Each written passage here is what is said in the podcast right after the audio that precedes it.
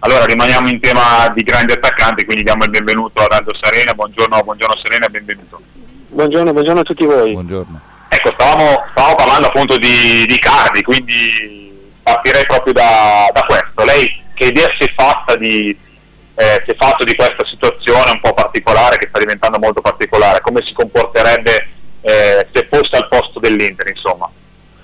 Beh, se fosse al posto dell'Inter io andrei a patti con i cardi, nel senso un attaccante del genere che garantisce sempre tantissime reti e soprattutto alla luce delle problematiche che ci sono fra dirigenza e allenatore eh, non andrei proprio a vendere un punto di riferimento importante per la squadra. Cercherei di alzare l'ingaggio di Cardi perché ecco, le offerte sono evidenti per, per l'attaccante nerazzurro e, e quindi adeguargli un po' l'ingaggio a quelle che sono eh, quelle, quelli che sono gli ingaggi di giocatori mh, centravanti top eh, europei e me lo terrei ben stretto.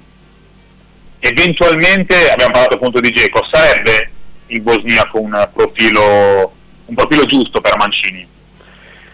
Ma io ho guardato con attenzione la stagione di Geco quest'anno alla Roma, è un giocatore che eh, eh, anch'io pensavo fa, potesse fare molto di più in maglia giallorossa, um, ha palesato secondo me dei, dei, delle problematiche anche emotive, anche psicologiche in un contesto eh, non semplice come quello eh, di quest'anno a Roma, perché ci sono state varie problematiche con i tifosi, con la stampa, insomma, in situazioni abbastanza eh, difficili. E lui Ecco, pensavo fosse un attaccante più esperto, più carrozzato sotto il profilo proprio mentale e non è stato così. Quando è arrivato Spalletti qualcosa ha fatto di più, ma per la verità non molto.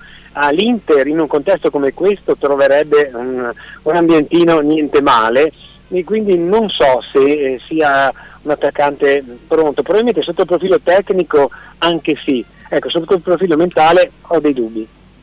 Su Mancini invece situazione molto particolare, Serena. Esatto, è una situazione molto fluida, io penso che potremmo anche aspettarci un Mancini che, eh, che dice no e che rompe il contratto e se ne va, eh, eh, è un allenatore che ha bisogno di, di, giocatori importanti per poter vincere, ha sempre eh, trovato le combinazioni vincenti con una, un feeling con la società che, ha, eh, che lo ha accontentato mi sembra in stallo la società nerazzurra in questo momento e quindi l'insofferenza dell'allenatore è tanta e, e credo ci, sia, mm, siano possibilità aperte in tutte le direzioni, compresa anche quella che lui molli. Ecco, prima di lasciare la parola a Francesco, eh, tra pochissimo, domanda sulla Juventus o comunque su, su, dopo l'arrivo di Guain, crede che la Juventus sia troppo più forte rispetto alle altre? Eh, sono destinate le altre squadre un po' a guardarla dal basso, dal basso verso l'alto per il suo? Beh, in Italia io credo proprio di sì, perché eh, la Juventus si è mossa in maniera eh, prorompente, mentre le altre invece no, non, hanno, non l'hanno seguita, anzi alcune sono in stand-by come dicevamo prima l'Inter, ma anche il Milan.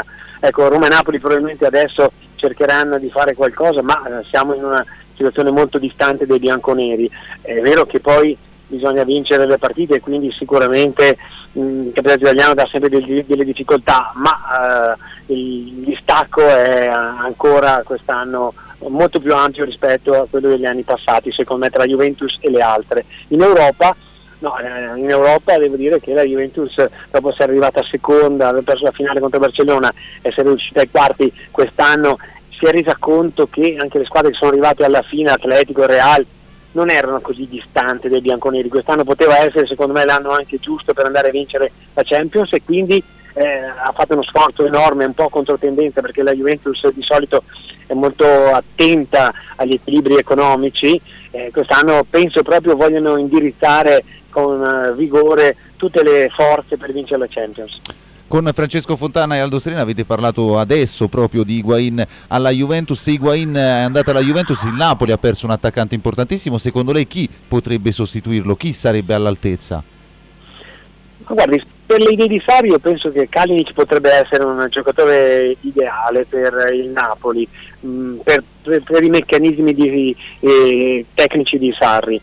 Credo comunque che la Fiorentina non ci pensi a venderlo e, e quindi per la, eh, forse potrebbe anche essere una grande opportunità per Gabbiadini, dico questo, quest'anno Gabbiadini è stato relegato se, spesso in posizioni eh, difensive, insomma sempre spesso in panchina e le volte che è stato impiegato ha fatto bene e a volte per necessità possono capitare delle combinazioni che valorizzano dei giocatori che fino a quel punto non hanno avuto grandi opportunità e potrebbe anche essere così per Gabbiadini che stimo particolarmente. Milik potrebbe essere una soluzione? Su Milik ho dei dubbi, su, naturalmente un, un, giocatore che viene a giocare in un campionato italiano eh, che non conosce, lui ha avuto dei problemi in Germania, ha fatto molto bene nell'Ajax, mm. in un campionato come quello tedesco abbastanza eh, competitivo, non aveva fatto molto bene. Ecco. Ah, sicuramente stazza, in area di rigore è un giocatore che può dire la sua, ecco, non mi sembra ecco, completo per quello che intende Sarri e vuole il, l'allenatore napoletano. Per tornare all'Inter... Scusa, ah, prego, prego Francesco, vai, continua pure. Tornando all'Inter, eh, ha parlato di una situazione fluida, quella di Mancini, che potrebbe cambiare da un momento all'altro. Secondo lei eh, l'allenatore giusto sarebbe più De Boer o Leonardo? Io starei su, in Italia e cercherei di andare su Prandelli, che è, è bravo nel, eh, nella, nella, didattica, è bravo a costruire un gioco, è bravo anche con i giovani, quindi se l'Inter si vuole dare un programma di medio periodo andrei su un allenatore conosciuto, collaudato, che anche lui conosce molto bene il campionato italiano. Vai Francesco, grazie. Prima di salutare la Serena, abbiamo parlato di una Juventus forse troppo forte per il campionato italiano, invece in ottica Champions League pro- probabilmente sarà questa la lotta eh, diciamo che darà più, più, seguito insomma. Lei chi vede favorita nonostante comunque manca, manca ancora tanto prima della fine del mercato?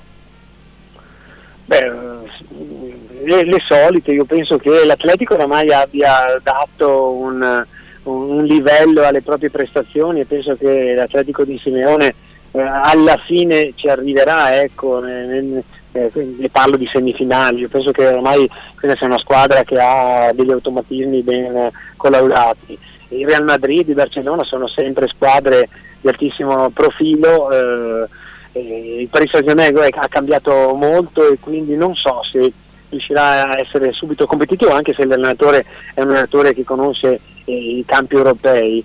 E quindi così io penso che si dovrà confrontare mm, penso con le spagnole maggiormente. Anche se il Bayern Monaco con la guida di Ancelotti eh, che è un allenatore molto bravo, intelligente, sa fare il riassunto anche e sa tirare le somme del, del lavoro degli anni precedenti, lo ha fatto eh, nelle sue squadre nelle squadre nelle quali è allenato e quindi io penso che, che Bayern potrà essere competitivo ai massimi livelli ma fino alla fine.